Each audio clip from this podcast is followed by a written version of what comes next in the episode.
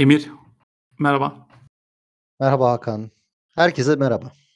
Herkese merhaba. Emir bu hafta ilginç bir şey okudum. Almanya özel. Biraz kötü yanı Almanya'nın diyelim bence. Bilmiyorum Evet. senin de böyle şeyler başına geldi mi Almanya'ya gelmeden önce? Türkiye'den vize almış, gelmiş bir Türk turisti. Kaçak kafeye girmiş, çalışmış. Sonra bunu işte Twitter'da, Instagram'da falan paylaşmış. Ya işte Almanya'da bu kadar kazanıyorsunuz, harcanıyorsunuz Türkiye'de gençler. Bakın ben burada kaçak çalıştım, bir ayda ne kadar kazandım falan. Turist vizesiyle yani. Uyanık. Ee? Yani kaçak çalışmış evet. Paylaşıyor bunu. Şimdi e, bunu gören Almanlar tabii gammazladılar. İyi yapmışlar. iyi yapmışlar.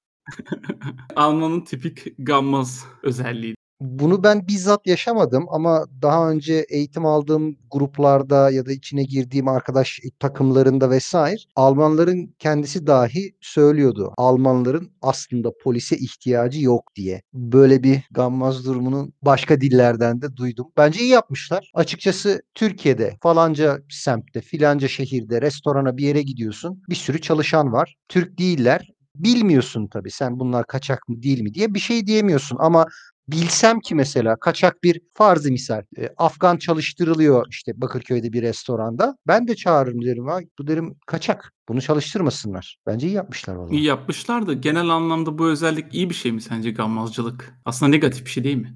Hmm. İspiyonculuk değil mi? Bizim millette mesela ispiyonculuk yoktur. Güzel, iyi görünmez yani. Sevmeyiz yani. Ee, Yok biz ispiyoncuyu gammazı sevmeyiz ama burada iş karışıyor. Burada iş karışıyor ya. Çok basit bir konu değil aslında. Konu olarak haklı evet şikayet etmekte. Hmm. Sonuçta çok bence iyi bir şey değil. Hatta şöyle zarar veriyor bence. Ya mesela benim kuzenim var. Davetiye kabul olmadı. Vize verilmedi yani. Alamadı, gelemedi. E şimdi böyle insanlar geliyor. Tabii ondan sonra vize verildiği böyle insanları görüyor bu millet, bu devlet. Almanya ve bunu ondan sonra o ülkedeki vatandaşlar daha az vize veriyor. Bu da doğal karşılamak. Ama iyi- Evet, e, evet. Aslında bir nevi kendi halkına zarar vermiş oluyor o insan. Evet, aynen öyle. Yani yaptığınız kötülük dönüp dolaşıp yine size dönüyor aslında.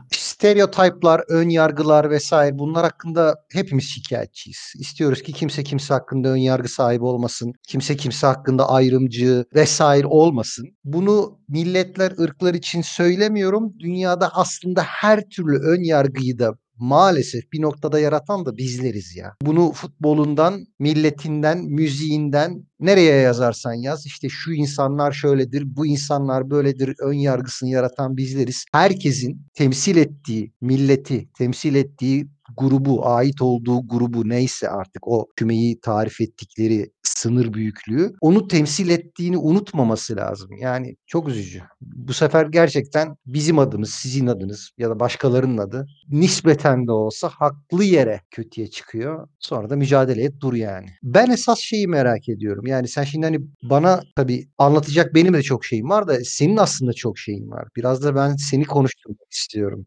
Ne merak ediyorsun? Şimdi Türkiye'de biz bir okul sisteminden girdik. İşte varsayıyorum ağaç olarak girdik, kereste olarak çıktık diyelim tamam mı?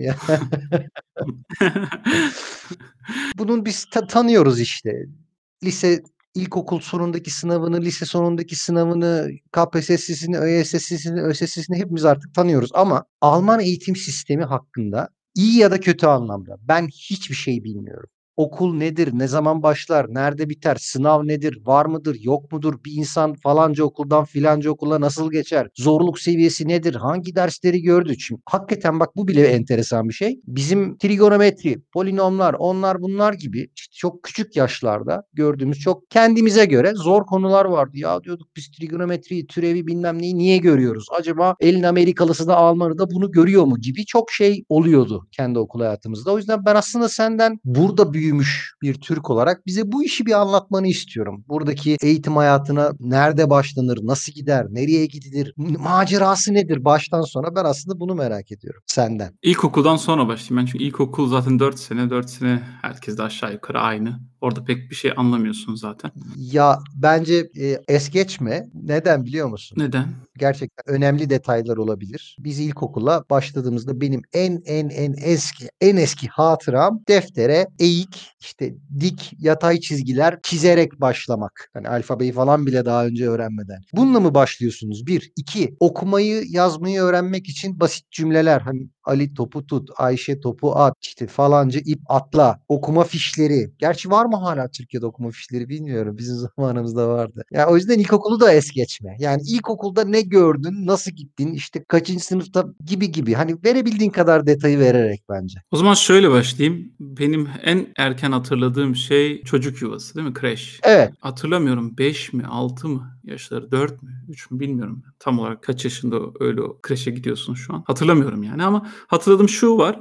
O güne kadar bizim ailemizde Türkçe konuşuluyordu. Doğuma büyüme Türkçe konuşuyordum ben. Almanca hiç hayatımda yoktu. Ha sen anaokulu ya da kreşe gelene kadar aslında daha Almanca öğrenmemiştin de. Aa, Tabii tabii. ee? Doğru düzgün Almanca iki kelam, bir kelam orada belki ama yani hayatımızda hiç Almanca görmedik aslında doğru düzgün. Alman televizyonda tabii o zamanlar tek televizyon var. Alman televizyonda zaten çok seyredilmiyor anlamadığımızdan. Babam da zaten annemle haber haber seyrediyorlardı. Çok haber seyrediyordu. Türkiye haberlerini mi seyrediyorlardı? Tabii canım. Neyi seyredeceğiz başka? Onlar da doğru düzgün Almanca bilmiyorduk o kadar yani o zamanlar. Ne kadar zor şey ya. Tabii zordu ve beni direkt öyle işte Alman kreşine, yuvasına koydular bir anda böyle. Bir anda baktım Of. herkes başka bir dil konuşuyor. Of. Ben ben neredeyim, ne yapıyorum belli değil. Konuşacak bir şeyim yok, yapacak bir şeyim yok. İlk günler çok zordu. Onu hatırlıyorum. Yani üzülüyordum, ağladım da. Zordu yani. Ama şöyle bir şey fark ettim. Çocukların öyle şeyi yok. Yani çocukların dile ihtiyacı bile yok. Gerçekten de yoktu yani. Onlarla o Alman çocuklarla oyun oynayıp saklambaç, ip atlama neyse aklıma çocuk oyunu olarak gelen. Onlarla oyun oynayıp kaynaşabiliyor muydun mesela? Tabii. Tabii. Çoğu, çoğuyla oluyordu. Bazıları mesela onu şimdi geriye dönüp bakınca daha iyi anlıyorsun tabii. Bazılarında şu vardı yani aileden gelme herhalde. Yani bunu da çok duydum çevremden. Türk çocuklarıyla fazla aşırı neşir olmayın. Bu var yani. Ve orada çocukluğumda da böyle böyle çocuklar vardı. Çünkü hani çocuk annesi babası bir şey deyince hani yanlış olduğunu sanıp yapmıyor aslında. Aslında kendi istiyor oynamak seninle. Hatta bir yerde bazen fark ediyordum hani oyun o kadar çok güzel ki boş ver anne babayı diyen çocuk da vardı yani. Anlıyordum yani hayırdır niye şimdi değiştirdi fikrini diye düşünüyorsun çocuk ama bulamıyorsun tabii sonucu. Yani cevap yok. Bu, buna bizzat şahit oldun mu? Yani bir tane çocuk sana dedi mi? Benim annem babam bana Türk'le oynama dedi. Böyle bir şeye şahit oldun mu yoksa bu senin duygun mu? Fikrin mi? Yok bunu büyüyünce şahit oldum ama o zaman yok. Yani büyüyünce var. Böyle ailelerde var. Maalesef istemeyenler var. Anladım. Ne dersen de ırkçılık de şey de istemiyorlar. İstemeyen aileler var. Herkes aynı değil tabii. Anladım. Tabii ben o zamanlar oyun moyun derken yani Almancayı söktüm tabii yuvada. Kaç yaşında Almancayı söktün mesela? Bunu hatırlayabiliyor musun? Ya ben 10 yaşındaydım Almancayı söktüm. Kreşe başladım 2 sene geçmişti konu kapanmıştı. Tamam da artık konuşuyordum gibi bir şey var mı aklında? İlkokula başlamadan sökmüştüm. Yani şey ya, okuma yazma yok tabii ama konuşabiliyordum ve dinleyince anlıyordum. Çünkü çocuk yaşta çok çabuk öğreniyor. Yani 1-2 sene kreşte zaten her şeyi Bu- söktün. Yani her gün 8-10 saat onlarla berabersin. Çocuksun yani. Ne kadar muhteşem bir şey ya. Çocuk beyni zaten direkt şey kayıt bandı gibi yani. Ne ne söylersen alıyor yani. O yüzden mesela çocuklarımıza çok dikkat etmek lazım. Ellerine ne veriyorsun? Ne dinliyorlar? Ne seyrediyorlar? Çok önemli bence. Muhteşem. Bir buçuk, bir, bir buçuk senede Almancayı öğrendin yani. Acayip bir şey. Yani konuşmayı, anlamayı aşağı yukarı ya yüksek seviye değil. Çocuksun sonuçta ama Tamam canım. yapabiliyordun. Sorun şurada. ilkokula geldikten sonra işte okuma, yazma falan derken o yıllar zordu. Çünkü artık baskı oluştu. Niye? İşte okuyacaksın ve yazacaksın. Yazmak mesela ve okumak benim için o kadar kolay da olmamıştı yani. Yani çünkü ben çok öğrenmeyi seven biri değilim. Yani böyle bir şey dikkatlice yani sevmediğim bir şeyse hele hele ilgimi çekmiyorsa bilmiyorum birçok insanda belki böyledir. İlginizi çekmiyorsa bir şey zaten günümüzde öyle değil mi? İlgini çekmiyorsa yapmıyorsun. Öyle. Bende de bu hep böyleydi. İlgimi çekmiyorsa yapmadım. Şimdi okuma yazmaya gerek yok diye diyorsun değil mi aslında? Niye? Çünkü konuşabiliyorsun ve anlıyorsun. Niye yazayım, niye okuyayım? Ve oyun oynayabiliyorsun zaten. Tamam yeter.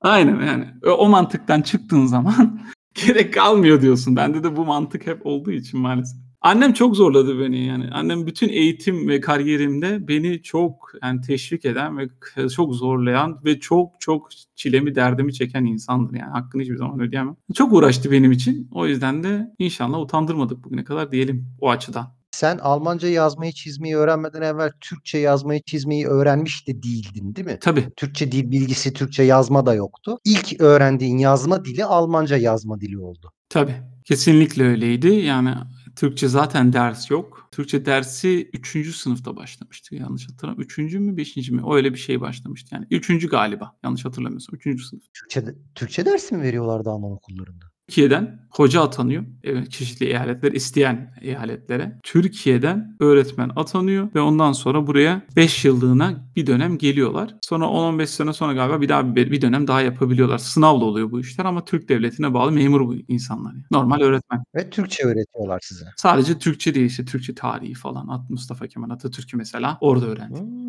Mesela Türkiye'nin haritasını orada öğrendik yani. Başka nerede öğrenecek? Aa, Bunu bize Almanlar öğretmez. Alman okullarında mesela Amerika haritalarını öğretirler bize. bir şey değil mi? Başka bir zaman bu de- sadece bu dersleri ve bu derslerde anlatılanları konuşabiliriz. Şu an aklıma geldi muhteşem bir mevzu. Acaba ne anlattılar, ne anlatıyorlar Türkiye hakkında şu an merak et. Ama şimdi oraya girersek senin eğitim hayatına devam edemeyiz ama aklımızda bulunsun bence. Okuma yazmada tabii şimdi Almanca'da olduğu için daha zordu. Ben ek ders hep annemden gördüm. Annem zorla da olsa ek ders veriyordu bana istemeye istemeye. Yani günümüzde nasıl olur? Ek dersi talep edersin gidersin. Bizde öyle değil. Bizde talep olmadan ek ders veriliyordu çok şükür. Zorla morla okuma yazmayı da öğrendik böylelikle. Ya ilkokul çabuk geçti. İlkokulda benim yani ben hep zor bir öğrenciyim. Dediğim gibi ilgimi çekmeyen şeyler. Hele hele eve gelip ders yapma konusu benim için hiç yoktu yani. Ben hiçbir zaman ders yapan bir çocuk olmadım. Hiç yapmadım yani. Mesela okulda öğretmenin ilgim çekince dinliyordum ve o o dinlediğim şeyde iyiydim. Dinlemezsem tabii bilmiyordum zaten dinlemeyince. Gidip akşam ya da evde öğleden sonra da öğrenmediğim için de bunu bu konuları bilmiyordum mesela ve sınavlar o, o yönden ya orta oluyordu ya kötü oluyordu. Hangi dersleri veriyorlardı size? Almanca vardı o zamanlar. İşte matematik, Hı hı. Almanca. Aa neler vardı? İlkokulda dersler. Hiç hatırlamıyorum ki. Türkiye'de bizde hayat bilgisi vardı. Türkçe vardı, hayat bilgisi vardı. Fen mi? Fen matematik vardı galiba ya. Yoksa hayat bilgisinin içinde miydi? Ama hayat bilgisi vardı. Ev, ev ekonomisi de mi vardı acaba? Böyle garip. Yani ben tam da bizdeki dersleri de hatırlamıyorum da hayat bilgisini çok net hatırlıyorum. Var mıydı mesela? Öyle şeyler vardı aynen aynen. Böyle bir derin konular yoktu yani. Biyoloji, kimya falan bunlar yoktu. Geometri, meometri. Yok yok. Ma- matema- basit matematik, basit Almanca. To- Topla çıkar. Yani aynen öyle. Yani hazırlıktı aslında üst ok- ortaokula diyelim ya da üst seviye. Bizde zaten ortaokul diye bir şey aslında tam olarak yok Almanya'da. Şimdi ilkokul ben öyle gidince ortanca bir öğrenci oldum. Ne kötü ne iyiydim. Kaç yaşında bitiyor ilkokul orada? 10 yaşında mı? 11 yaşında 10'a mı? yani? 11. 6'da başlayan 10'da bitiriyor. O 7'de başlayan 11'de galiba. 8'de başlayan 12 ama 8'de çok önemli galiba başlamıyorsun zaten. Yani genelde 7'de başlarlar. Hani var ya böyle 12. ayda doğdun, 9. ayda doğdun muhabbeti var. Evet, evet. O yüzden yani ortalama 7 yaş diyebiliriz 11'de bitiyor. Sonra zaten ilkokuldan sonra kategorize ediliyor çocuklar yani. 3 ayrı okula ayrılıyorsun. Yani tabii beyinsel ve fiziksel bir sakatlığın yoksa bu 3 ayrı okula ayrılıyorsun. Yoksa diğer hani Anladım. Zihinsel özürlü ya da özel öğren özel öğrenciler okulları falan ayrı bir şekilde. Peki bu saydığın 3 kategori ne? Neye göre ayırıyorlar? Ne- nedir bu kategoriler? Notlara göre ayrılıyor. İşte ortancı sınıf çocuklar bir okula, iyi çocuklar, yani iyi notları olan çocuklar bir okula ve biraz daha düşük not diyelim olanlar bir okula gidiyordu. Genelde Türklerin çoğu maalesef düşük okullara gidiyorduk o zamanlar. Bu zamanlarda değil. Şimdi değişti tabii. O zamanlar bizim tarafımızda. Yani ben ortancı olarak ortancıya gittim zaten. İsimleri neydi bu okulların? Ben biraz şeyin anlamaya çalışıyorum. O zamanlar en yükseğin adı gimnazyumdu. O hala öyle. Hı hı. Ortancası Realschuleydi. Hı hı. Düşüğü de Hauptschuleydi. Bunlar tamamen aynı şeyi mi anlatıyorlar aslında? Yani sadece öğrenci mi ayrılıyor yoksa e, anlattıkları şeyler de mi başka? Bir tanesi fen anlatıyor da bir tanesi matematik anlatıyor da bir tanesi hiç fen matematik anlatmıyor mu? Yoksa anlattıkları şeyler aynı da öğrenciler mi sadece farklı? Aslına baktığın zaman sadece yavaşlandırılmış biraz. Yani gimnazyumda daha çok daha hızlı yapılıyor. Çok daha derin konular ve daha çok konu görülüyor. Ortancada biraz daha yavaşlandırılmış. En altta da işte daha daha yavaşlandırılmış ve daha az konu görülüyor. Ve o konu üstünde daha uzun süre duruluyor. Anladım, anladım, anladım. Güzel, fena mantıklıymış. Hauptschule 9. sınıfta bitiyor. Toplam ilkokuldan sonra 5 sene sürüyor. E, Realschule 6 sene sürüyor. O zamanlar gimnazyumda 9 sene sürüyordu aşağı yukarı. 12-13. sınıfa kadar. O zaman gimnazyumu okuyan birisi o zaman 16, 17, 18 yaşına kadar mı okuyor? Ne yapıyor? Realschule 16 yaşında bitiyor. Gimnazyum galiba 18'de 19'da bitiyordu. Hmm. Hauptschule'de demek 14-15 gibi bitiyor. Aynen öyle. Şöyle oluyor. Şimdi Hauptschule'yi bitirdin. Realschule'yi yapabiliyorsun ama. Ek ekliyorsun 1-2 sene. Yükseltiyorsun, anladım. Aynen. Ondan sonra yükseliyor. Ondan sonra gimnazyumu da ekleyebiliyorsun falan. Şöyle bir ayrıcalık var. Tabii gimnazyumda olan bir insan önü daha çok açık. Çünkü yani belirli meslek gruplarına sadece gimnazyumdan girebiliyorsun. Mesela doktor ya da avukat Hı. olamıyorsun mesela Realschule Bunun için o seviye lazım. O mesleklere girebilmek için. Yani bizde puanlama sistemi yok ama devam okuman ve diplomayı alman lazım oraya gelebilmen için. Yani ama okuma şansın var her zaman işte. Her seferinde deneyebilirsin. Hauptschule'yi Realschule, Realschule'yi de gimnazyuma yükseltme şansın her zaman var. Yükseltebilirsen devam. Evet. Türkiye'de bizim Anadolu liseleri sınavı denen bir sınava sokuyorlardı. İlkokulun sonrasında o dönem. 5 yılken ilkokullar ki zamandan bahsediyorum. Sonradan şimdi 8 yıla falan vesaire çıktıktan sonraki sistemi takip etmedim. Bu sistemdeki sınava girdiğimiz zaman biz bir puan alıp Türkiye'nin herhangi bir yerinde bir okula öğrenci adayı olarak başvuruyorduk. Aydın'daki, Manisa'daki, İstanbul'daki vesaire neyse artık okumak istediğimiz okul. Almanya'da ilkokuldan sonraki bu okul aşamasına geçerken arada bir sınav bir şeyi var mı? Yoksa sen istediğin herhangi bir tane Hauptschule'ye ya da istediğin herhangi bir tane gimnazyumu merhaba deyip kaydoldum deyip girebiliyor musun? Yani çünkü eminim ki gimnazyumların arasında hani kendi aralarında 3 kademe tamam Hauptreal Gimnazyum ama gimnazyumların arasında da farz misal meşhur bir tane Thomas Gimnazyumu vardır yani. Adam herkes ister ki Thomas'ta okuyayım o zaman. Bunu nasıl düzenliyorlar? Notlara göre öğretmenler seni kategorize ediyor o yönde. Sen kabul etmeyebilirsin, itiraz edebilirsin. Dersin ki bu notlar benim gerçek seviyemi belirlemiyor ve sınava girmek istiyorum dersin. Ve o sınavı geçersen işte istediğin o okula gidebilirsin. Mesela atıyorum Hauptschule benim notlarım Hauptschule diyor ama ben kabul etmiyorum. Diyorum ki sınava gireceğim. Sınava giriyorsun. Hmm. Sınavı başarıyla geçiyorsun. O zaman Realschule'yi deneyebiliyorsun. Diyelim ki gittin ondan sonra Realschule'de başarısız oldun. Gene geri Hauptschule'ye dönebiliyorsun. Mesela bu yollar da var. Gelelim ikinci soruna. Okullar arasında seviye tabii. farkı var mı? Hani tabii, atıyorum tabii. Türkiye'de İstanbul'da değil mi? Yani ODTÜ, İTTÜ değil mi gibi yani seviye tabii, farkı. Tabii. Diğer üniversiteler ya da Kabataş değil mi lise olarak seviye farkı var mı? Yok. Neden? Çünkü buradaki gimnazyumda 100 kilometre ötedeki gimnazyum aynı şeyi öğretiyor. Aynı konu, aynı kitap, her şey aynı. Sınavlar aşağı yukarı aynı. Her şey aynı. Hiçbir şey fark etmiyor. Yani oradaki öğretmen sadece şey görevini yapıyor. Şöyle düşün. Pedagog olarak sadece sana o ilmi nasıl anlatayım yönetmesi lazım sınıfı diyelim ve insanları yönetmesi lazım ve sana o ilmi bir şekilde aktarması lazım ama sonuçta ilim belli. O ilmi vermek zorunda o kitapta yazan ve herkes de bunu vermek zorunda. Kimse kafasına göre ilim veremiyor. Yani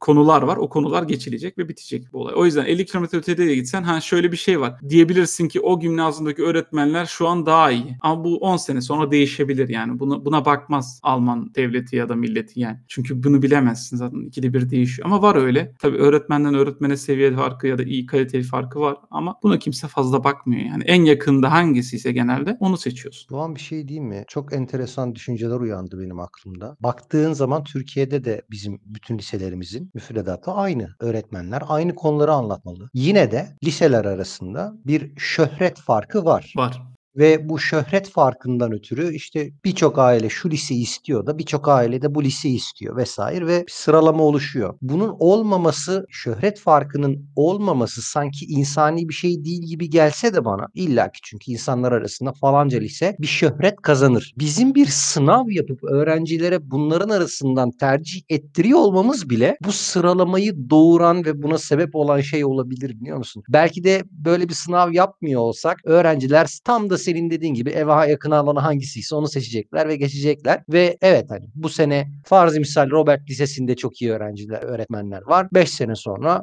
Büyükşehir Anadolu Lisesi'nde çok iyi öğretmenler var da olabilir. Onun da çünkü bir kaidesi bir şeysi yok. Ama sadece sen bir sınav yapıp öğrencilere bunu sırayla tercih ettirdiğin zaman kalıcı bir şöhret sıralaması dayatıyor bile olabilirsin belki de. Çok acayip. Sadece o da değil. Sonuçta Kabataş'ta çalışan bir öğretmen büyük ihtimalle aynı maaş almıyordur diye düşünüyorum. Olabilir bilmiyorum belki. Ben de bilmiyorum ama şey vardır yani belki. Arada maaş farkı. Mesela öğretmenlerin niye Kabataş'ı daha çok seçtiği ya da çünkü sonuçta Kabataş'ın bu puanı neden yüksek? Daha iyi kaliteli eğitim verebildiği için. Bu da neden geliyor? Sonuçta müfredat aynıysa öğretim üyesinden gelir. E, öğretim üyesinin en iyisini nasıl çekebiliyorsun? Büyük ihtimalle maddiyatla oluyordur diye düşünüyorum.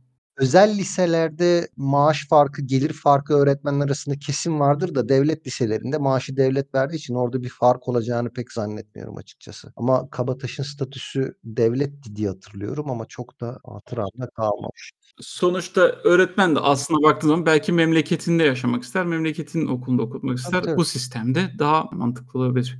Peki, liseye geçişini anladık, güzel. Liseyi anlat bakalım. Nasıldır lise, ne yapılır? Yani ortanca bir öğrenci olarak ortanca bir okula geçtik ama bu Tamam. sefer daha kötü olmaya başladı her şey. Çünkü niye? Baskı ve hız arttı. Yani hız artık yavaş değil ve kimse de geri dönüp sana şey yapmıyor yani ikinci kez anlatmamaya başladı. İkinci kez niye anlatıyordular? Çünkü benim ilgimi çekmediği konuyu ben 2-3 kez 4 kez bile dinlemek zorundayım aslında anlamam için ya da gayret etmem için ya da zorlanmam lazımdı. Annem tarafından tabii annem de ilkokul şeyleri kolaydı. Daha çok yardımcı olabiliyordu. Bir, bir beşten sonra artık zor değil mi? Artık başlıyor olay sende bitmeye. Artık sana geldi iş. Sen yapacaksın. Yani sana kimse artık bu saatten sonra yardım etmez ve hı. hayatta böyledir yani bir seviyeden sonra kimse sana bakmaz artık artık kendi ayaklarının üzerinde duracaksın ve orada orası o noktaydı yani. Ve benim bunu anlamam iki sene sürdü. Senin mesela kariyerindeki belki yanlışların ben okulda yaptım. Ben kariyerde yapmadım belki ama okulda yaptım. Bu, mesela buralarda yaptım. Niye? İlgimi çekmediği için. Mesela ilgimi ne çekiyordu o zaman? Futbol çekiyordu. Bütün gün futbol oynuyordum ben. Eve gelmeyip, okuldan çıkıp eve gelmeyip futbol oynadığım günler vardı. Akşama kadar, karanlığa kadar. Beni ararlardı bazen. Hakan neredesin? Aynen öyle. Böyle olunca ben bir sene ceza yedim babama. Bir sene futbol cezası. Bu notlar düzelene kadar. Düzeldiler çünkü niye? Artık işin ucunda ne var? Futbol var. Düzelirse futbol var. Düzelirse ama. Evet. Bir sene sonra sahalara geri döndüm. Notlar düzelmişti. Çok iyi. Bu böyle işte 8 9 9. sınıfa kadar öyle gitti. 10. sınıf gene zordu. Orada da öyle olmaya başladı. Bu sefer çeşitli dolaylı yollardan artık o kadar yani yaşta o zamanlar tabii 15 14 artık kimseyi dinlemiyorsun. Yani o yaşlarda ne baba ne anne hiç kimseyi dinlemediğin yaşlar. Artık her şeyi sen biliyorsun değil mi? Hı hı. Halbuki öyle değil. Değil. Bilmiyorsun yani. Hepimiz geriye dönüp bakınca o yaşlarda hiçbir şey bilmediğimizin farkındayız aslında değil mi? Ay ay. Her neyse or- o- oralarda zor bir şekilde hallettim ben oraları ve bitirdik. Ortanca bitirdik gene. Yine ortanca. Hep ortanca gidiyorum. Sonra dediler ki bana işte oku devam okuyacaksın. Ben dedim ki öyle bir şey olmayacak. Dur ama şimdi sen devamına gitmeden evvel benim liseyle ilgili de bu çünkü real, sen şimdi o zaman real şuleyi bitirdin değil mi? Haupt en altıydı, real ortaydı. Gimnazyum üsttü. Sen real şuleyi okudun. Kaç yıl şimdi real şule demiştin? 6 yıl mı demiştin? 6 yıl. 6 yıl. Şimdi lisede, Türkiye'de daha sonradan üniversite tercihlerini yapacağın zaman ana dalların içerisinde olabilmesi, yani kategorize edilebilmesi için öğrencileri lisede gruplara ayırırlar ve derler ki sen sözelcisin, sen eşit ağırlıkçısın, sen sayısalcısın, sen de kardeşim yabancı dilcisin. Dört ana kategoriye ayırırlar. Buna başvuru yaparsın. Ben dersin sayısalcı olacağım. Ben dersin eşit ağırlıkçı olmak istiyorum vesaire. O lise başvuru sayılarına bakar. Yeterince yabancı dil başvurusu varsa bir tane yabancı dil sınıfı açar. Yeterince sözel başvurusu varsa sözel sınıfı açar falan. Sonra sen sayısalcıysan daha az sayıda sözel dersin vardır. Daha çok sayıda fizik, kimya falan dersin vardır. Öbür tarafta da tam tersi. En son mezun olursun ve sen bir sayısalcı olarak mühendislik, tıp, vesaire tercih edeceğin zaman o sınavda katkı puanın katsayın yüksek olur ama sözel tercih sözel bölümlerden birini tercih edeceğin zaman katsayın düşük olur. Tam tersi de yine bir sözelci mühendislik tercih edeceği zaman düşük katsayı alır falan vesaire. Hadi sınav bir tarafa ama en azından en başta dediğim gibi bir dört temel kategoriye öğrencileri gruplar ve o sınıflara koyarlar. Sizde real şulede okurken veya gimnazyumda veya Hauptschulede baştan sona öğrenciler hep aynı dersleri, aynı içerik içerikleri aynı müfredatı mı gördüler yoksa işte bunları bölüp kardeşim bunlar ileride falanca bölümü seçecek, falanca mesleği seçecek insanlar. O yüzden bunlar sadece matematik görsünler vesaire gibi ayrım bu şekilde yapıldı mı? Öncelikle şunu söylemek istiyorum. Ben bu sınav sistemi yani bir sınavda bütün hayatı bağlama sistemi bence çok yanlış. Ama her neyse senin soruna gelecek olursak öyle bir şey yok. Şöyle bir şey var. Mesela Real 7. sınıfta ağırlık belirleyebiliyorsun. Atıyorum yani çok teknik şeyleri seviyorsan teknik derslerine yönelebilirsin. Çok dil seviyorsan Fransızca dilini ek olarak alabiliyordun mesela ya da İspanyolcaydı yanlış hatırlamıyorsam. Gimnazyumda da böyle mesela. Bir seviyeden sonra 10. sınıftan sonra galiba bir tane bir iki tane böyle ders artık seçmeyebiliyorsun. Yani diyelim ki kimya yapıyordun 10. sınıfa kadar artık kimya yapmak istemiyorum diyebiliyorsun. Çünkü ben ileride kendimi kimyager olarak ya da öyle bir şey olarak o yönde görmüyorum. Ya da fizik değil mi? Böyle şeyleri seçebiliyordun diyordun ki ben ya da ben sportman olmayacağım. Hiç sporla alakam yok. Sporu mesela eleyebiliyordun yani. Mesela sonra 13. bitirdin okulu. 13. sınıf, 13. sınıf falan 10. sınıf bitirdin. Fikrini değiştirdin. Ben Fransızca öğreneceğim diyorsun. Bunu yapabilirsin yani ve bu engel değil. Oradaki mesleklere gitmeye de engel değil. Yani bunu arkadan da telafi edebilirsin. Öyle bir şey yok yani senin sonra gelecek olursak. Bunu etkilemez yani. Ona göre de puan verilmez. Ona göre de bölüm seçilmez. Yani üniversitede gidip atıyorum Fransız literatürünü seçebilir. Halbuki 7. sınıfta adam Fransızı seçmemiş. Böyle bir şey olabilir yani. Yani maymun iştahlı birisi bunların hepsini bile seçebilir o zaman. Yapabiliyorsa yapsın diyorlar. Öyle mi yani? Yok öyle bir şey olmuyor çünkü aynı zamanda Ha, bu sefer çakışma yüzünden alamıyor falan. Hı. A- aynen olmuyor bildiğim kadarıyla. Bizde öyleydi yani. Şimdi nasıl bilmiyorum. Ama bitmeden önce bir sene, bir buçuk, iki sene şeyler başladı böyle. Bilgilendirme, mesleki bilgilendirmeler. Hangi mesleklere yönelmeniz lazım ya da hangi meslekler sizin için daha mantıklı?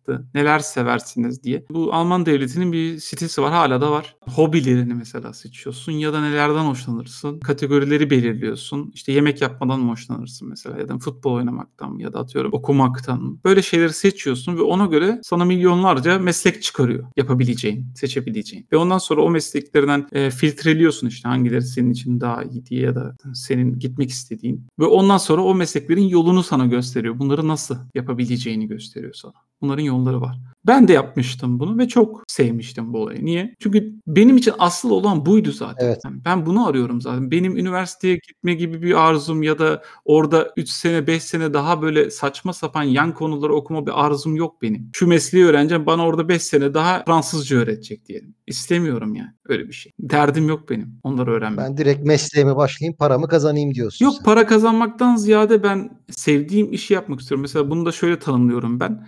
Saate bakmıyorsanız bütün çalıştığınız süre boyunca sevdiğiniz işte çalışıyorsunuzdur bence. Sen şu an öyle misin? Evet öyleyim ben. Çok güzel. Gelecek olursak mesleğim yazılımcıya. Ben seviyorum mesleği. Mesela bir programa daldığım zaman, yazılım yazdığım zaman 16 saat, 18 saat yazdığım günler var benim. Ve hiçbir zaman da zamana bakma. Hatta bırakamıyorum bazen. Yani gün bitiyor bırakamıyorum. Eskiden çok kötüydü. Hele gençken 18 ilk başta, ilk yıllarımda. Daha da güzeldi. Daha da şeydi. O zamanlar tabii enerji de bol. Seni kıskanıyorum. Daha çok yapabiliyorduk. Öyledir. Bence en kıskanılacak insanlardan bir tanesi sevdiği mesleği yapan insanlar biliyor musun? 40 sene boyunca sevmediğim mesleği yapabilen aile babaları var. Kesinlikle. O aile babalarına Kesinlikle. yani madalya takmak lazım bence aileleri için. Benim dedem Mercedes'ten emekli 40 sene. Çok yani 40 sene Mercedes'ten eniştem var şu an hala Mercedes'te. İnanılmaz bir şey. Ne, ne desek az o insanlar için. Yani Mercedes gibi bir şirket diyoruz ama herkes Mercedes'i görüyor ama aslında baktığınız zaman 40 sene boyunca sadece vida takan insanlar var. Gerçek. Ya da teker takan insanlar var. E, koltuk takan insanlar var. 40 sene boyunca aynı hareketi yapıp beli ziyan gören insanlar var. Diyeceksiniz ki karşılığını emeğini Almanya tarafından aldı ya da o şirket bunların maddiyatla karşıladı diyebilirsiniz. Evet öyle olmuş olabilir kimileri için. Ama sonuçta sevmediği bir işi 40 sene boyunca sadece ailesi için yaptı. Akıl almaz bir şey ya. Bu bir insan için aslında az bence. Aile sorumluluğundan çıkarırsak o insanı aslında onun için az olmuş olması lazım. Yani o sevmediğine göre, onu tatmin etmediğine göre 40 sene boyunca zordu. Her neyse ben ondan sonra o meslekler çıktığında iki, iki büyük meslek çıktı benim için aslında ikisi. Birisi endüstri mekaniği yani makine kurma. Makine mühendisliğine kadar gidebilen. Üniversiteye gidersen makine mühendisliği üstü Hı hı. oluyor.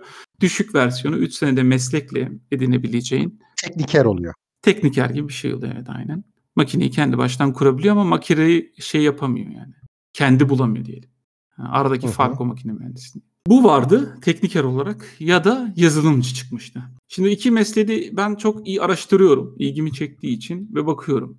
Açıklara bakıyorum. Hatta Alman kurumlarında ben okuldan hariç gidip şey sorduğumu hatırlıyorum. Açık nerede var? Geleceğin mesleği nerede? Yani senin hani kariyer planlama dediğini ben bilmeyerek yapıyorum. Niye? İlgimi çekti. Ben ilgimi çektiği için yapıyorum. Yoksa hani böyle bir şey yok aklımda. Kariyer planlayayım falan gelecekte şöyle olsun. Yok işsiz kalma mevzusu da değil. Yapabileceğim mi bu sevdiğim işi? Benim derdim o aslında. İşi aldım yapabileceğim mi ben bunu bir yerde? Hani işi almak başka. Mesela bari tarihçi adam atıyorum şu tarihin fil tarihin bir konusunda uzmanlaşmış ama kimse dinlemiyor. Anlatabiliyor muyum? Ama adam onu anlatmayı seviyor. Anlatabiliyor muyum? Bende de öyle olmasın diye bakıyorum. Çok kısa bir şey Evet, gireceğim buyur. araya. Hani niye dedin ya kariyer planlamamı yapıyorum, ilgini çekti. Niye dedin ya. Esasında o ilgini çekecek platformu hazırlayan niyet sorusunun cevabı. Niye o planı yapabiliyorsun? Niye ilgini çekebiliyor? Çünkü sana Alman devleti o platformu sunuyor ve diyor ki bak bakalım sen şuralardan buralardan bu meslekler elde edebilirsin. Hangisi ilgin? Yani kendi kabiliyetlerin seni şunlar. Söyle bakalım kabiliyetleri. Hani seni tamam muhteşem bir aygıt olmayabilir. Elbette hataları olabilir. Ama sana bir aygıt verip sen bir söyle bakalım nasıl bir çocuksun, nasıl bir gençsin, hayallerini, vizyon. Ne yan oradaki şeyi bilmiyorum bu arada. Arayüzü bilmiyorum ne var ne soruyorlar size ama belli ki orada sana senin kendini daha iyi tanımanı sağlayacak platform sunuyor ve diyor ki bak sen kardeşim bu yoldan, bu özelliklerden, bu karakterden şunlardan birisi olabilirsin. Bak sadece bu bile ya çünkü e, o sırada sen kaç yaşındasın? 16 yaşındasın değil mi? 15-16 yaşında mısın? Tabii. Yani Tabii 15-16 o- yaşındaki 16 16 17. yani 16-17 yani o yaşlardaki bir çocuğun aslında dönüp de Aa, ben tekniker ya da işte yazılımcı olabilirim sonucuna kendi kendine varması zaten ne kadar mümkün ki ya. Çok gerçekten özendim, kıskandım ama tebrik ederim. Senin adına da sevindim. Buyur kardeşim devam et. Böylelikle ben mesleğim iki, iki meslek türünü bulmuştum. İkisini de araştırıyorum. Açıklara bakıyorum. Geleceğin mesleğine bakıyorum. Tabii o zamanlar şöyle bir şey var. Benim babamda da vardı. İlla makine mühendisi, makine mühendisi, makine mühendisi olacaksın. Var o, o jenerasyonun babaları, anneleri. Bizi Türkiye'de de oldu bu. Mesleğimizi onlar belirlemek için bizi bir yola sürüklüyorlar. Bu Türkiye'de çok çok çok iler, ileri derecede oldu maalesef. O yüzden herkes şu an yani o zamanlar galiba inşaat mühendisiydi yanlış hatırlamıyorsam oldu. Bütün ülke inşaat mühendisiydi bir anda. Öyle bir e, inşaat mühendisi furyası, makine mühendisi furyası, işletmeci furyası. Türkiye'de dönem dönem ba- bazı meslekler pop star gibi parlayıp bir furyaları oluyor. İşte benim babam da bu furyayı Almanya'da görmüştü. Almanya'da makine mühendisi çünkü Almanya makine değil mi? Her şey burada Evet. gerçekten onun üzerine olduğu için ve onun yani iyi bir meslek, güzel bir meslek. Yani geçimi de güzel. Mühendis olacaksın, makine mühendisi olacaksın. Ben isyan bayağını çekmiştim. Okumayacağım ben daha. ya olmayacağım. Yani ben çünkü üniversite gitme niyetim hiç yok. Sonra cevap tipiktir. Yani okumayacaksın da ne olacaksın? Serseri mi olacaksın? Değil mi? Evet. Onu okumak istemiyorum diye başka bir şey okumayacağım anlamına gelmez ya da başka bir şey yapmayacağım anlamına gelmez. Yani kimse de demiyor ki mesela 18 yaşındaki kendi işini mi? demez kimse bu. Tabii. Ben bunu araştırırken Alman kurumunun bir tanesinde o zamanlar iki mesleğe bakınca makine mühendisliği ve teknikerde o kadar çok talep var ki herkes olmak istiyor ama arz az. Yani herkes olmuş o kadar iş yok aslında. Evet. Yani birbirleriyle rekabet ediyorlar birçok. Şimdi yazılım furyası başladı Evet. yazılımı görünce, açığı görünce gelecekte yani şöyle söyleyeyim size renkler hakkında konuşalım. O zamanlar tabloda şöyle kırmızı, yeşil, sarı falan renkleri var. Bu da böyle yani derece derece gidiyor, koyulaşıyor falan açılıyor renkler. İşte yazılımda kop koyu bir yeşil yani o kadar açık var ki yok ülkede yok bak. Sonradan fark ediyorum kariyerimde yok olmadığını zaten. Ama o kadar yeşil var. İşte makine mühendisliğinde de böyle kıpkırmızı neredeyse yani. Trafik olmuş. Gitme oraya. Aynen öyle gitme oraya diyor yani. Yak, yakıyor, yakıyor kırmızıyı sana böyle gitme bak. Rota hesaplanıyor. Tabii gidersen yani iş bulursun ama rekabet çok. Evet. Ben o rekabete hiç girmiyorum. Mesela rekabet dediğim şey zaten benim için biraz negatif. Hani var ya rekabetin önüne tatlı rekabet eklemek. Tatlı. Onu eklediğin an zaten negatif bir kelime söylediğini farkındasın aslında. Bu tatlı olduğuna göre ötekiler tatlı değil mi? Tabii tabii. evet evet. Tatlı olduğunu söylemeye ihtiyacın varsa kendisi sıkıntılı bir şey demek ki bunu. Mesela yani aslında rekabet iyi diyorlar evet. Yani bazı yerlerde ama aslında kıskançlık ve düşmanlık da öğretebilen bir şey. Evet evet. Ben ondan sonra kararımı vermiştim. Kesinlikle yazılımcı olacaktım ve en kısa yoldan. Bak en kısa yoldan çünkü ben şeye güvenmiyorum. Eğitimi alarak kariyer yapabileceğimi düşünmeyen insanım ben. Niye? Çünkü öyle bir şey yok bence ve bugün de aynı şeyi söyleyebilirim. Yani böyle gidip en iyi eğitimi alıp da en iyi kariyer yapacağınız diye bir şey yok. Yok. En kötü eğitimi alıp da en iyi kariyeri yapabilirsiniz. Şimdi ben en kısa yoldan eğitimi bitirip yani bir şekilde bir şirkette bu işi öğrenmek istiyorum. Hani gerçek işi. Bu iş nasıl yapıldığını ve hani böyle okulda kitaplardan öğretilen değil, günümüzde gerçekten yapılan şey. Çünkü kitaplardan öğrendiğin şey ya eskimiştir ya da o hocanın 10 senedir anlattığı iştir. Evet. Yazıyorum tabii CV'leri. O zamanlar 2008 zaten 2007-2008 CV atıyorum her yere. Hem tekniker olarak da atıyorum hani B planı olarak. Bir dakika. CV atıyorum derken yani o zaman sen bu yazılımcılığı artık yaparak öğrenmeye karar verdin. Yani Realschule'den sonra bunun devam edeceğin bir, bir yıllık, iki yıllık falan bir okulu bir şey kalmadı o zaman. Aslında şöyle oluyor. Yani ya üniversiteye gidebilirsin ondan sonra. Yani üniversite gitmen için işte bir iki sene daha okuman lazım. Hani gimnazyum gibi. O yüksek okula katılma Evet. tebliğ bir şey. Ondan sonra yüksek okulda işte onun yazılımcı yani üniversitede yazılım öğrenebilirsin. Ondan sonra gidip bir şirkete yazılımcı olarak. O uzun. Ben o uzun 5 senelik yolu seçmedim. 5 sene istemiyorum ben. Uğraşamam dedim. Aynen bir de bir de kısa yolu var bunun. İşte 3 sene bir şirkette hem işte 6 ay okul diyelim 6 ay şirkette çalışıyorsun. Şu an var ya kafamda bir ampul yandı. Galiba ben şu an Atsubi denen şeyin ne olduğunu anladım. Bu Atsubilik mi dediğin bu senin? Hani Aynen bu çıraklık mı yani bu? çıraklık demeyelim de biraz daha değişik çünkü e, Staj. çırakta okula git Staj mı? okula gitmiyorsun. Ya şöyle 6 ay staj 6 ay okul diyelim. Aynen öyle. Ondan sonra 3 sene sonra bu olay bitiyor ve sana bir mes- mesleği elde ettin diye bir belge veriyorlar sınavlara geçersen. Bu Bu mesleği elde et. bu şimdi Atsubi değil mi? Atsubi denen işi an, söylüyorsun şu an. Bu mu? Evet Atsubi. Tamam. Al, Almancası da Ausbildung. Evet. Tamam. Ausbildung. He, e, şimdi peki bu dual Ausbildung'u yapmak ve Atsubi olmak için yani işte staj diyelim hadi Türkçe şey yapanlar da öyle anlasın. Türkçe dinleyen arkadaş, bizi dinleyen şu an arkadaşlar. Bunu peki ister Hauptschule, ister Realschule, ister Gimnazyum bitir. Bunu yapabiliyor musun? Yoksa yine burada da Haupt bitirenler yapamaz kardeşim. Real bitireceksin. Real bitirenler istiyorlarsa Dual Ausbildung yapabilir. Gimnazyum bitirenler zaten Dual Ausbildung yapmayacaklar. Onlar üniversiteye gidecekler. Onlara gerek yok. Böyle bir şey var mı? Yok bu tamamen şirketin inisiyatifine kalmış bir şey. Atıyorum benim oğlum var Hauptschule'ye gitti. Benim şirket Hı. benim. Problem değil alabilirim. Devletin verdiği yani o belgeyi alacaksın ya meslek Hı. belgesini. Atıyorum yazılımcı yazacak ya senin ser, şey kart Evet. vizitinde. Onu yapabilmen için o sınavlardan geçeceksin sadece. 6 ay staj 6 ay okulu yaparsın sınavlardan geçemezsen alamazsın. Sonuçta istediğin kadar da deneyebilirsin çünkü şirket babanın değil mi? Tabii. Öyle olur. Önceki okula pek bakmıyor. Yani sonuçta o eğitim seviyesi zaten o sınavlarda belirleniyor. O sınavları geçebiliyorsan oluyorsun. CV'leri yazıyorum işte. Şimdi B plan olarak da teknikeri de yazıyorum. Çünkü bu meslek yazılım mesleği dediğimiz şey o zamanlar zor erişebilen bir şey. Çünkü meslek yapabileceğin yer az. Ne kadar ihtiyaç olacağı daha belli değil henüz evet. Hayır ihtiyaç çok var ama meslek yaptıracak şirket yeri az. Diyelim ki bir şirket 3 tane yeri var bu mesleği yaptırmak için. Ama halbuki 100 kişi lazım o meslek hakkında. O 3 tane yeri eğitecek adam daha yok. Anlatabiliyor muyum? Anladım. Hani daha yukarıya çıkamadın ki aşağıdakini eğitebilesin. Sonuçta baktığın zaman aynı notlarda bile olsa ben ortancaydım tabii. Çok iyi not istiyorlar. Çünkü dediğim gibi yani eğitim alabileceğin yer az. O yüzden orası talep çok olduğu için arz az olduğu için o yönde. Benim girmem zordu. Hele hele bir de Türk olarak. Yani bu Türk-Alman konusu mesela ben kendi kariyerimden söyleyebilirim. Yani Alman 1-2 not daha kötü olabilir. Almanı tercih ederler maalesef böyle bir gerçek var. Şahit olduğum için biliyorum yani diğer vatandaşlardan maalesef. Daha ender alınmaya bakılıyor hele hele böyle işler için. Buna kısmen ben dahi şahit oldum. Yani burada bulunduğum kısa süre dahilinde Alman arkadaşlara daha kolay fırsatlar tanındığını ben burada kısa süre dahilinde bile şahit oldum. Böyle bir gerçek var. Bunu ben her zaman söylüyorum da şeyi kadar götürmüyorum. Bazı ırkçılığa kadar götürüyor. Evet öyle denilebilir ama şimdi adam kendi memleketinde, kendi hemşerisiyle, kendi kültüründen, kendi insanla çalışmak istiyor. Bunu da karşı çıkamam yani yapacak bir şey yok. Tam da tam da bunu diyecektim. Ben açıkçası çok da pembe, çok da liberal bir insan değilim. Bazı şeylerde de bunu gerçekçi ve hatta normal buluyorum. Ben olsam ben de yaparım. Ben yapmam da. Ben yaparım. yazıyorum yazıyorum yazıyorum yazıyorum. 300 tane CV yazmıştım hatırlıyorum yani. 300 tane CV.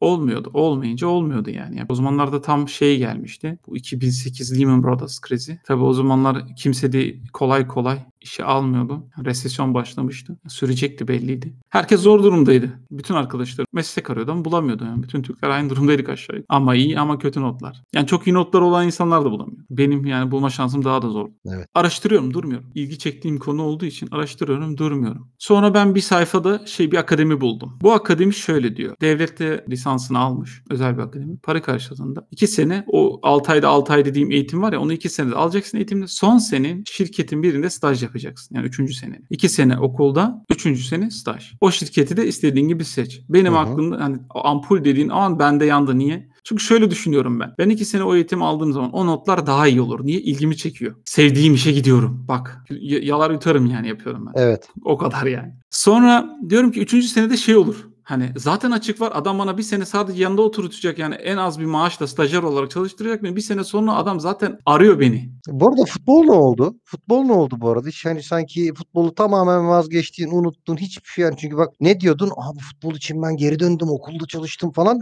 Şu an futbol bil, sen bile anlatmayı unuttun. Ne oldu futbola? Yok anlatmayı değil yönümüzü belirliyorum çünkü 55 dakika oldu zaten şu an. Şunu da bitirelim istiyorsan ondan sonra bugünlük böyle bırakırız. ikinci, üçüncü seriye devam ederiz. Tamam. Yani uzun olacak çünkü sen eğitim konusunu açtığın için Tamam. kariyere az zaman kaldı. Evet, üniversiteye de hani sen kendin belki üniversiteye e, nasıl girileceğini biliyorsun neticede. Onu hani Almanya'da da üniversiteye girecek olsaydı bir insan ya da üniversite okuyacak olsaydı böyle yapacaktı diye o kısmını da anlatmanı aslında istiyorum ben ya. Onu da bir merak ediyorum. Çünkü bizde de üniversite sınavı vardı ya. Hani senin o tek sınav ve karşıyım dediğin. Neyse sonra sonra dediğin gibi vakit yetmeyebilir çünkü. Kısaca cevaplayacak olursam o soruyu. Bildiğim kadarıyla karneni yolluyorsun. istediğin bölümü yolluyorsun. Kontenjan var. Not sıralamasına göre alıyorlar. Atıyorum 500 kişi o bölümde okuyabiliyor. Sen o 500'ün içindeysen o notlarla oluyorlar. Kabaca bildiğim, yanlış biliyor olabilirim. Karlsruhe'de Yüksek Teknoloji Enstitüsü var. İşte Heidelberg'de galiba Edebiyat Üniversitesi var. Freiburg'da galiba üniversite var. Stuttgart'ta var falan. Bunlardan herhangi birisini istediğim bölümüne karnemi gönderip ben bu bölüme girmek istiyorum deme hakkım var. Ha adam benim karneme göre beni seçer seçmez ayrı bir şey ama benim önümde hiçbir engel, hiçbir sınırlama yok değil mi? Almanya'nın herhangi bir yerindeki herhangi bir üniversiteye karnemi gönderip ben sende bu bölümü okumak istiyorum diyorum ve bir mektup yazıp başvuruyorum. Bu kadar mı yani? Aynen o bölümün kriterleri var. İşte gimnazyum mezunsun. O bölüme sadece gimnazyum lazım ve senin karnenin ortalama. Atıyorum ilk 500'e giriyorsun. Orada da 500 kontenjan var. Bitti giriyorsun. Güzel bir şey. Evet. O okulda müracaat ettim. Konuştum. 17 bin euroydu o zamanlar. Wow. iki sene için. İki sene okuyacaksın 17 bin euroydu. Bir de Stuttgart'ın ta Bad Cannstatt semtindeydi. Yani bana günde 3 saat gidiş 3 saat dönüş sürüyordu. Oo. Yani 6 saat yolda geçmek zorundaydı benim için. Eve gidip gelme. Tabii ev tutma imkanım hiç yok. Haftada 5 gün. Tabii haftada 5 gün ev tutma imkanım da yok. Ve 17 bin euro gibi bir para da yok ve yol parası da yok. Yani yol parası da e, senede 3 bin euro tutuyordu. İşte 2 sene 6 bin euro da öyle 23 bin euro patlayacaktı bana olay.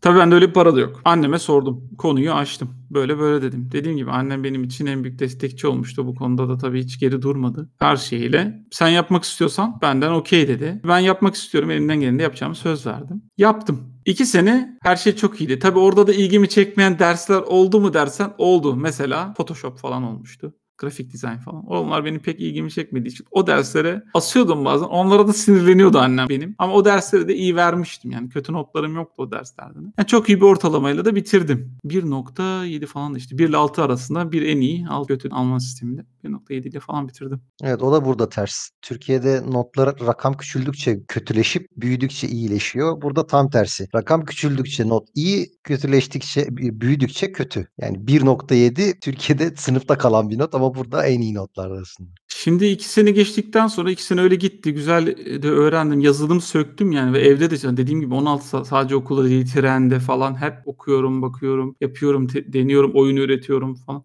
Yani al, artık kaptım. işi kaptım yani. Ne, neyin ne olduğunu anladım. Yani tabii sonuna kadar gidilecek yerler var ama kendime staj yapacak bir şirket aramaya gelmişti sıra. 30 şirkete falan yazdım. Öyle bir şeydi o. Rakam tam 30 olmasa da. Geri dönüş muhteşemdi. Muhteşem. Ben böyle bir şey görmedim düşün. İki sene önce 300 CV attım. Geri dönüş sıfır neredeyse. Mülakata bile çağrılmıyordum. Ve 30 tane tabii açık da var. Yani almak zorunda. Ben olmasam para kazanamayacak zaten şirketler. Çünkü yok. Kimse yok. Yani beni alacaksın yoksa yok yani. Türkiye almanı kalmadı bu işin. Evet. Muhteşem bir geri dönüş oldu. Tabii ilk tercihim de Porsche olmuştu benim. O çeşitli nedenlerden dolayı bürokrasi yüzünden olmadı maalesef. Porsche Design çünkü sadece üniversite mezunlarını alıyordu aslında ama beni yine de alacaktı. Alamadı çünkü e, lisansa ihtiyaç vardı departmanda. Benim o stajı görebilmem için o departmanda bir lisans gerekti. Hiçbir zaman de o Atsubi dediğimiz meslek yapan insanı eğitmedikleri için o lisansta olmadığı için onlarda. Ya. Yapabilirdim yine de onların açısından ama sınavı vermeme ihtimalim vardı hani anlarsalar. Ben de bu işi sakata bırakamam dedim. Mesleğimi yerine getireceğim. Zaten teklif de çok var. İlla Porsche olmasına da gerek yok. Başka şirketlere yöneldim. O zamanlar iki şirket arasında kalmıştım. İkisi de çevremdeydi. Birisi 18 kilometre, birisi 30 kilometre ötedeydi. Otobüsle ya da trenle ulaşabileceğim şirketi seçtim. Orada işte stajı yaptım. Başarıyla bitirdim ve kendimin ne seviyede olduğunu orada gördüm ve şöyle söyleyeyim. Şirkette yazılımcı yok. Ben ilkim. Şöyle düşün. Beni orada eğitilebilecek bir adamın lisansı var ama konuyla alakasız adam. Lisansı var sadece. Anladım. Öyle düşün yani. Anladım. Beni eğitemiyor yani.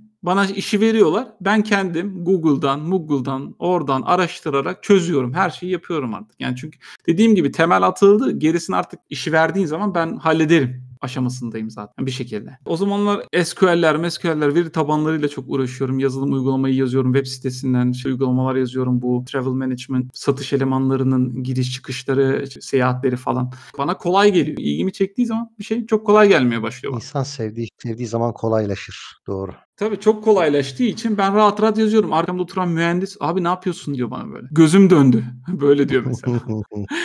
o, yavaş çalış biraz biz de görelim falan. Yapan var. Mesela bilişimin müdürü geliyor sen neler yapıyorsun öyle diyor böyle. No, normal çalışıyorum dedim böyle. Bakıyor böyle bunu nasıl yazdın diyor böyle. Bakıyor bana. Niye ne var ki bunda diyorum yani. Ya bakıyorum bakıyorum bakıyorum. Beni bunu anlamam için bir gün sürüyor. Bir günde ben bunu anlıyorum. Sen devam devam yazıyorsun bir de üstüne böyle. Hala devam. Çok hoşuna gitti adamın. Tabii o zamanlar yani öyle bir nam salındı şirkette. Şimdi staj bitmek üzere. Staj timine yaklaştığında bana 3 ay öncesinden şey dediler. Ya işte biz seni işe alacağız kesinlikle. Kontratını da yollayacağız. Az kaldı haftaya falan demişlerdi o zaman. Hani Türkiye'de oluyor ya böyle olaylar. Bizde de oluyor. Almanya'da da hı. var böyle şeyler yani işte. Sözler sözler tutulmuyor. Bazen şeyler gelinecek diyor gelmiyor. Hallolmuyor yani bazı işler.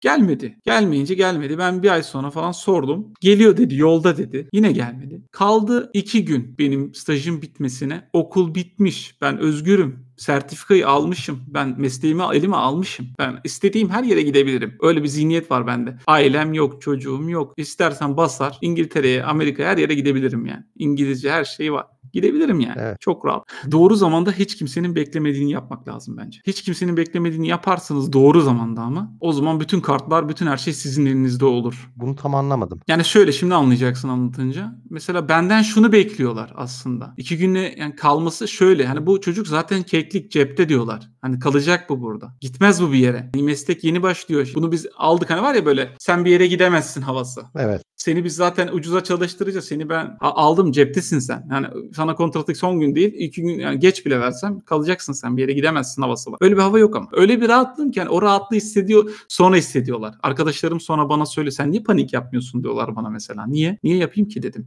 Dünyada bir şirket yok ki dedim. Ya işsiz kalacaksın diyor. Ben işsiz kaldım dedim. Aç kalmadım bugüne kadar. Yani elhamdülillah Müslümanız. Rızık Allah'tan geliyor benim böyle bir şirketten bir rızık beklediğim öyle bir durum da yok. Bende öyle bir kafa da yoktu zaten. Hı hı. Şimdi iki gün öncesinden kontratı yolladılar. Kontratı da bana bilişimin patronu vermiyor. Beni şeye İK'ya yolluyor senin dediğin hani insan kaynaklarına. İnsan kaynakları var ya ah ah Emir. O insan kaynakları yok mu? Yani işleri bizi oyalamak. işleri bizi oyalamak. Gittim oraya. Bak şimdi gittim oraya. Beni oyalayamadı da. Şimdi gittim oraya. Kadınla böyle bir şey var. Kibir. Hani hiç sevmediğim olaylardan bir tanesi. Kibir. Çok kibirli bir kadındı. Şöyle madde madde baktım kontratı önüme koydu. Hoşuma gitmeyen şeyler vardı. Ben o zamanlar ek iş olarak e, web sitesi kuruyordum insanlara. Yani ek iş olarak yani staj yaparken bir ek gelir elde etmiştim kendime. Onu bırakmamı yazıyordu madde olarak. Çok çok ucuz bir maaştı. Yani çok ucuz yani şöyle en düşük maaş bu işe layık değildi o maaş yani. Onu biliyordum emindim yani. Yani şöyle yani bu yeni başlıyor bunu bir çantada keklik yaptılar. Olayı oydu. Hmm, yaparlar. Ben kabul etmedim. E, Bir de şey vardı işte 6 ay deneme süresi vardı. Ben bir senedir o şirkette çalışıyorum dedim bu deneme süresi nedir? Beni tanımıyor musunuz? Yaptığım işler önünüzde. Beğenmediyseniz söyleyin ayrılalım dedim. Beğeniyorsunuz da bu deneme süresi nedir? Neyi deneyeceğiz bir daha? Bir senedir buradayım ben. Ben bir sene deneme süresi olmasa burada 6 ay sonra paranızı alıp kaçacağım mı ya? O mudur? Bana bu kadar mı güveniyorsunuz dedim. Ya işte herkes de böyle. Bu cevabı hiç sevmem. Herkes de böyle dediklerinde onlar kaybetti aslında. Yani tartışmayı kaybettiler. Bunun farkına vardırmanız lazım. Yani ona şey demen lazım. Kaybettin aslında. Direkt demesen bile bunu algıyı hissettirmen lazım. Bu duyguyu vermen lazım karşıya. Ben reddettim. Hani doğru zamanda hiç kimsenin beklemediği yapmak lazım. Niye? Çünkü bilişim patronu bunu beklemiyordu. O da Evet. beklemiyordu. Evet. Kimse bunu beklemiyordu. Ama aslında doğrusu olan buydu. Hani sen diyordun ya iki sene sonra fark ettim altın başlı. Düşündüğün, inandığını, inandığını yapmak lazım. Sen yapmışsın. Aynen öyle ben reddettim. Reddedince bu haber anında bilişim patronuna gitti. Ben geri ofise öyle bir dönüyorum ki gülerek. Yani iki gün sonra çünkü şöyle paramı kazanıyorum ben ek işten. Cepte de birikmişim var. Rahatım ben. Şöyle rahatım. Eve dönsem ben iki ay Türkiye'ye tatile çıkacağım. Anlatabiliyor muyum? Yani tatil havası var bende. Evet. Ben iş kaybettim havası yok. Geleceğim geri iki ay sonra. Bulacağım işimi ben. Problem değil. Bulamadım mı işimi? kendi işimi kurarım dedim ben. Uygulamamı yazarım ben dedim. Bir şeyler yaparım. Olmadı Türkiye'de yazarım. Bir şey yaparım yani. Benim aklımda kesinlikle projeler falan her şeyde vardı. Her neyse bilişim patronu bunu bir duydu. Bir tutuştu bir tutuştu görsen. Bugün aklıma geliyor hala gülüyorum bu hikaye. Güzeldi ama yani. Tutuştu. Nasıl tutuştu? Gidiyor çocuk. Çocuk gidiyor yani. Düşün şöyle. Cristiano Ronaldo'yu kaybediyor havası var adamda. Niye? Çünkü tek yani şöyle benim yazdığım uygulamalarla bütün şirketi kendini şey hani bakın neler yapıyoruz falan. Bakın işte böyle bakın şöyle. Kendini öyle pazarlıyor tabii, değil mi? Öyle tabii bir de iyi şeyler yapıyor. İnsanlar seviyor mesela beni arıyorlar insanlar bunu sen mi yazdın? Teşekkür ediyorlar. Buna çok ihtiyacımız vardı. Uzun zamandır istiyoruz gelmedi. Tamam böyle şeyler vardı yani. Tektim bir de ben yeni stajyer olarak yazıyorum bunları. Yani benim o şirkette baktığın zaman toplamda galiba 27 tane uygulama falan yazdım ben. 3 senede 4 senede. Her neyse staj bitmesine 2 gün kaldı. Ertesi gün oldu. Bu şimdi tutuştu. Beni çağırıyor yanına. Gittim yanına dedim böyle böyle. Kabul etmedin. Niye kabul etmedin şey kontratı falan diyor bana. Dedim niye kabul edeceğim? Bunun kabul edilecek bir tarafı yok dedim. Dedi niye ne hoşuna gitmedi? Dedim şu 3 madde hoşuma gitmedi. Bir de rakam hoşuma gitmedi dedim. Yani bu şart rakamlar yani rakam zaten çok kötü dedim. Bir de bir de üstüne şart koşmuşsun dedim. Ya. Rakamı bırak şart da koşuyorsun dedim. Bir de şart. Dedim benim 6 ayda neyine deneyeceksin dedim. Denemek istiyorsan git başkasını dene. Tanımadığın birini dene. Bana yazık bir 6 ayda. Gerek yok yani. Yani. O da diyor ki işte o prosedür sadece seni son 6 ayda çıkaracağız mı falan yapıyor. Bak gitmene bile izin vermiyorum burada. O zaman kaldır diyorum. Tamam kaldıracağım zaten dedi. Bu konu konumuz değil dedi. Kaldırdım onu say. Sildi onu böyle önümde böyle. Çizdi onun üstünü. O güne kadar o şirkette işe alınan sonra meslekten sonra hiç kimse de o kontratta o, o maddeler çizilmemiş. Öyle anlatıyor bana. İlk defa birisi için bunu çiziyoruz düşün. Ve bu Türk oluyor. Bende de o gurur var tabii şimdi. Türk olmak zordur abi. Helal. Yani Türk olmak çok, çok zordur. Bütün dünyayla savaşırsın gerçi. Hani var ya o laf. Türk olmak zordur çünkü dünya ile savaşırsın. Türk olmamak daha zordur çünkü Türk ile savaşırsın. Öyle gerçekten Almanya'da bunun farkına varıyorsun yani. Bu laf vardı hatırladım ama neredeydi? Unuttum şimdi. Şimdi bu, maddeleri siliyoruz işte ek işi. Onu da sildi. Ne ek iş neymiş dedi. Böyle böyle dedi. Tamam sildim. Fazla abartma şey de hani çok da raporlu hani hasta olmazsan işte atıyorum 10 gün üzerinde hasta olmazsan senede o zaman ona da bir şey demiyorum dedi. Yani abartma hasta olacaksan falan. Hiç olmadım ona kadar ama öyle di- diyor. İşte Almanya'da var böyle algı yani. Hasta olan yatıyor algısı var ya. Öyle bir şey yok aslında. Hasta olan hastadır kardeşim. Ama var işte insanların beyninden bu gitmiyor. Bir de rakam var. Rakam da çok düşüktü dedim yani ben. Rakam çok düşüktü yani. Hatırladığım kadarıyla 2250 euro brüt. Yani net elime Türkiye'nin ağzıyla diyeceksek eline 1600-1500 net gelecekti. Askeri ücretin o zaman 500 euro üstündeydin yani. Yani çok az bir miktardı. Kabul edilebilir değildi benim için. Onların cümlesi yine aynı. Biz bunu herkese yeni başlayan herkese böyle veriyoruz meslekte. Ben dedim ki ben herkes değilim. O zaman herkese verin ben gidiyorum dedim böyle. Herkesle konuşacaksak anket yapalım. Ben herkes değilim. Herkese verebiliyorsun. Herkes kabul edebilir. Ben kabul etmiyorum bunu. Sen ne bekliyorsun? Ne istiyorsun dedi. Ben dedim benim benimle aramda senin aranda fark yani uçurum kadar fark var dedim. Yani anlaşamayız biz dedim. Yol yakınken boş verelim. Hiç hiç söylemeyeyim ben rakamı dedim böyle adamı. Dedi ki ya sen yine de söyle. Ben dedim ki ben 3500 istiyorum. Dedim. Yani 2250'den 3500. Hı hı. Muhteşem. Tabii canım. Yarı yarıya daha fazlasını istemişsin. Adam böyle bir, bir yutkundu.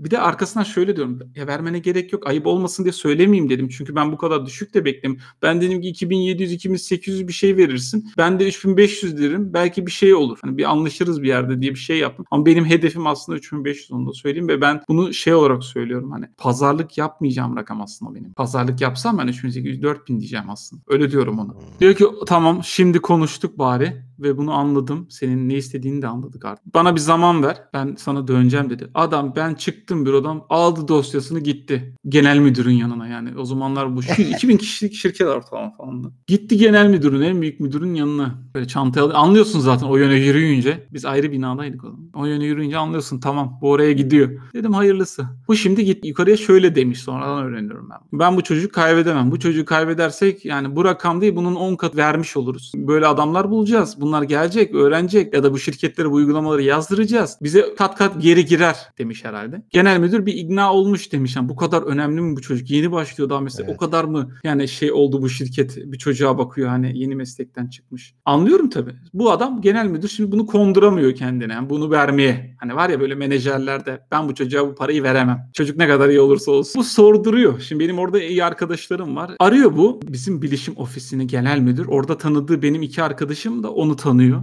Bilmiyorum ama onlar tanıştığını ben genel müdürle. Onlar benden daha kıdemli olduğu için şirkette bana da birçok şey gösterdiler. Bir şirketin nasıl çalıştığına dair. Yani sadece yazılım değil bir şirketin nasıl çalıştığını onlardan öğrendim aslında. Şimdi onlar genel müdürle şöyle konuşmuşlar. Genel müdür buna sormuş. Bu çocuğun kerameti nedir yani bu kadar cesaret, bu kadar parayı nereden istiyor? Anlayamadı adam. Şok. Yani bir Alman böyle bir şey talep etmez çünkü. Öyle adam da yani. Olmamış bugüne kadar. İyi ben de tabii yeni öğreniyorum o zamanlar ben bilemem. Ama gördüğün şey şu hani anneme ya da aileme zorluk çektiğim şey başkalarına ben değişik davranmadım yani. Demedim hani siz şirketsiniz size böyle gideyim sizin hani kabul edeyim aman diyeyim. Sonra genel müdür bunu arkadaşlara sordu. Arkadaşlar da şöyle dedi ya ben çok kararlı görüyorum bu gidecek yani tutamazsınız dedi ve kaybedersiniz yani bu çocuk o parayı kabul etmeyecektir. Kesin kararlı ben gördüm o kararlılığı gözünde diyor bunlar ona. Yani ya vereceksin diyor ya da kaybedeceksin diyor bu çocuğa. Yani sen karar ver diyor. O da diyor ki tamam anlıyorum. Sonra işte genel müdür ertesi gün konuşuyor bilişim patronuyla. Cuma oluyor. Cuma falandı. Ben şey Almanlarda şey geleneği vardır biliyorsun bilmiyorum Türklerde, Türk şirketlerinde var mı? Böyle girişte bir yemek verilir ya da bir şey getirilir evden. Hani herkesin yiyebileceği. Yok Türk şirketlerinde o yok ama onu ben burada tanıdım zaten ama Türkiye'de yok o. Hani geldiğin zaman böyle bir ben geldim herkese de bu da ikramımdır diye. Tam tersini beklersin hatta. Hani sen geldiysen onlar sana ikram yapsın diye beklersin. Türkiye'de yok ama evet Almanya'da bunu gördüm yani dediğin gibi. Gelip de böyle bir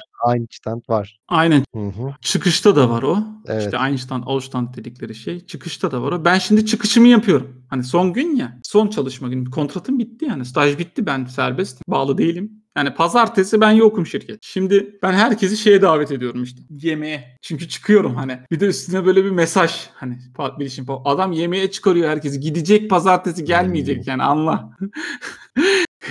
Adam bir panik tamam mı? Tam bir yemeğe çıkıyoruz böyle topluca hepimiz. Herkes zannediyor ben gideceğim. Topluca biz yemeğe çıkıyoruz. Bilişim patron tam böyle kapıdan giriyor diyor ki yemekten sonra hemen yanıma uğra. ben de koptum tabii. Her neyse yemeği yedik geçtik falan biz alıştantı yaptık yani senin anlayacağın çıkış yemeğini. Gittim bilişim patronu. Bilişim patronu yeni kontratla geliyor böyle. Maddeleri falan silmiş. Yeni kontratı veriyor. Rakam 2750 euroydu brüt. Ben 3500 istiyordum. Hı hı. Ben kabul etmedim tabii. Evet kabul etmeyeceksin biliyorum dedi. Adam o kadar inandırmışız yani. Dedim 2750'yi kabul edemem. Dediğim gibi çok uzağız. Benim için 3500 şeydi. Şöyle dedi. Ben genel müdürle konuştum. Sana yazılı bir kağıt vereceğim dedi. İmzalayacağız ikimiz de. Genel müdür de ben de. Seneye 3500 olacak bu maaş. Dedim niye seneye? Niye şimdi değil? Dedi ki çok çok olur bizim için dedi. Böyle hani bunu kaldıramayız. Hani maddi değil. Bak maddi kaldırış değil. Adam gururuna yediremiyor. Bak genel müdür. Biraz şey de olabilir ya. Şimdi oradaki başka çocuklara, başka çalışanlara vermiyorlardır. Yok ki. Kimse yok yani. Meslek yapan, staj yapan kimse yok. Benim bütün departmanda yok. Yani 30 kişi içinde tek benim. Yok, onlar kazanıyor parayı. 30 kişi içinde bile belki o parayı vermedikleri varsa hani o yüzden belki demiştir. Sen biraz bir göze batma önce falan demiş olabilir belki de yani. Sanmıyorum. Yoksa bir sene sonra niye versin? Yani bir sene sonra veriyor o zaman. Ötekine bir sene sonra verecek mi öyle? Hani vermiyorsa bile. Yok ama en azından en azından göze belki daha az batar diye düşünmüş olabilir. Neyse. Benim fikrimi sorarsan yani menajerlerde bu huy var maalesef. Sana istediğini değil hep biraz altını verir. Genelde öyledir. Ya da böyle bir, bir şey alır kendine. Bir, bir şey koparmak ister senden. E, Doğru. Şimdi bu da bunu koparıyor. Bir seneyi koparıyor. Yani bir sene hiç dese şunu düşünüyor. Bir sene koparayım bakayım bir sene de devam edecek mi böyle yapıyor. Tamam yazılı kağıdı getir. Kontratı imzalayalım. Bir sene sonra da bu maaş otomatik çıkacağına dair belge alayım. Tamam kabul ettim. Birincisi staj yaptığım şirkette CV'de orada başlamam için yaptım. İkincisi de yani gerçekten iyi niyetlerini gördüm. İyi niyetli olmasaydı yani büyük ihtimalle giderdi. Çünkü o kontratın o kadar geç kalmaması lazımdı. Benim için orada bitmişti olay aslında. Benim CV'ye gerçekten staj yaptığım şirkete eklemek arzusu vardı. Ve ekledim. Orada da 3 sene çalıştım. Çok da başarılı gitti. Ayrılırken çok üzüldüler. Ayrılma şeklimde şöyle oldu. Şirket fotovoltaik branşındaydı. Güneş enerjisi. Hı hı. Sektör çökmüştü. Almanya teşviğini çekmişti. E, şirket batmak üzereydi. Maaşları bile ödeyemiyordun. Yani 2-3 ay maaş alamayan insanlar vardı şirkette. Böyle Oo. şeyler Almanya'da da oluyor bu arada. Öyle dakik dakik maaşlar ödeniyor evet. Ama böyle şeyler de oluyor. Türkiye'de de oluyor biliyorum. O yüzden söylüyorum. Sonra geldim. Staj yapmaya yazdığım iki şirket arasında kaldığım şirkete yazdım bir daha. Oraya gittim mülakata. Beni hemen çağırdılar tabii. Dediler ki biz seni 4 sene önce de istiyorduk. Şimdi de istiyoruz. Çıktığım maaşın üstüne bir %40 falan %30 daha ekledim ben. Değiştirerek şirketi. Kıdemliydim artık 4 sene.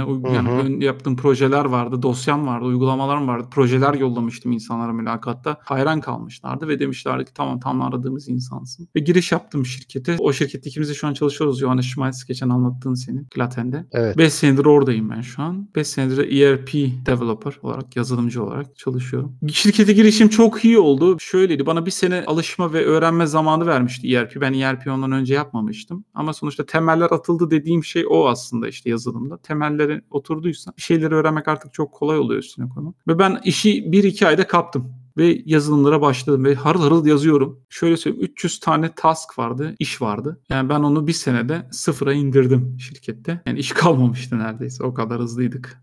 Arkadaş da ben. Helal olsun. Ve hızlıca gittiğimde bir sene sonra zaten üstüne koyarak gittiğim için belgeliydi. Yani işim ölçülebiliyordu yaptığım işler. Böylelikle çok memnun da herkes. Onun da mükafatını bugüne kadar aldık. O yüzden hala bu şirketteyiz. Güzel bir zaman oldu şimdiye kadar. 5 sene böyle gitti. Tabii inişli çıkışlı oldu mu? Oldu. Onlara da belki bir ara gireriz. Pürüzler her şirkette olur. Önemli olan bu pürüzlere nasıl bir reaksiyon verdiğimiz değil mi? Çalışma hayatı zaten problem hayatı demek. Problem biterse çalışma hayatı biter. Çalışma hayatı sürdükçe de problem devam eder. Dediğin gibi önemli olan bunlarla nasıl baş ettiğimiz, ne yaptığımız. Ağzına sağlık. Teşekkür ederim. Güzel bir maceraydı baştan sona bence. Ben de sana teşekkür ederim. Sağ ol. Emir, seninle de konuşmuştuk zaten. Birkaç tane konuk almaya karar verdik. Tabii yani her bölümde aklımıza geldikçe farklı konularda, farklı konuklarla konuları zenginleştirmek, konuşulanları zenginleştirmek için buluşmayı da planlıyoruz. İnşallah önümüzdeki bölümde belki bir konuğumuz olur. Evet. Bakalım zaman ayırabilirse inşallah. O da belki başka bir bakış açısı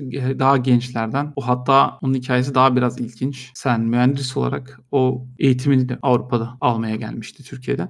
Bakalım inşallah zaman ayırabilirse onunla da Evet. burada bir sohbet ederiz diye düşünüyorum. Umarım. Hadi bakalım. Hadi görüşmek üzere. Ağzına sağlık. Dinlediğiniz için size de teşekkür ederiz arkadaşlar buraya kadar. Görüşmek üzere. Allah'a ısmarladık.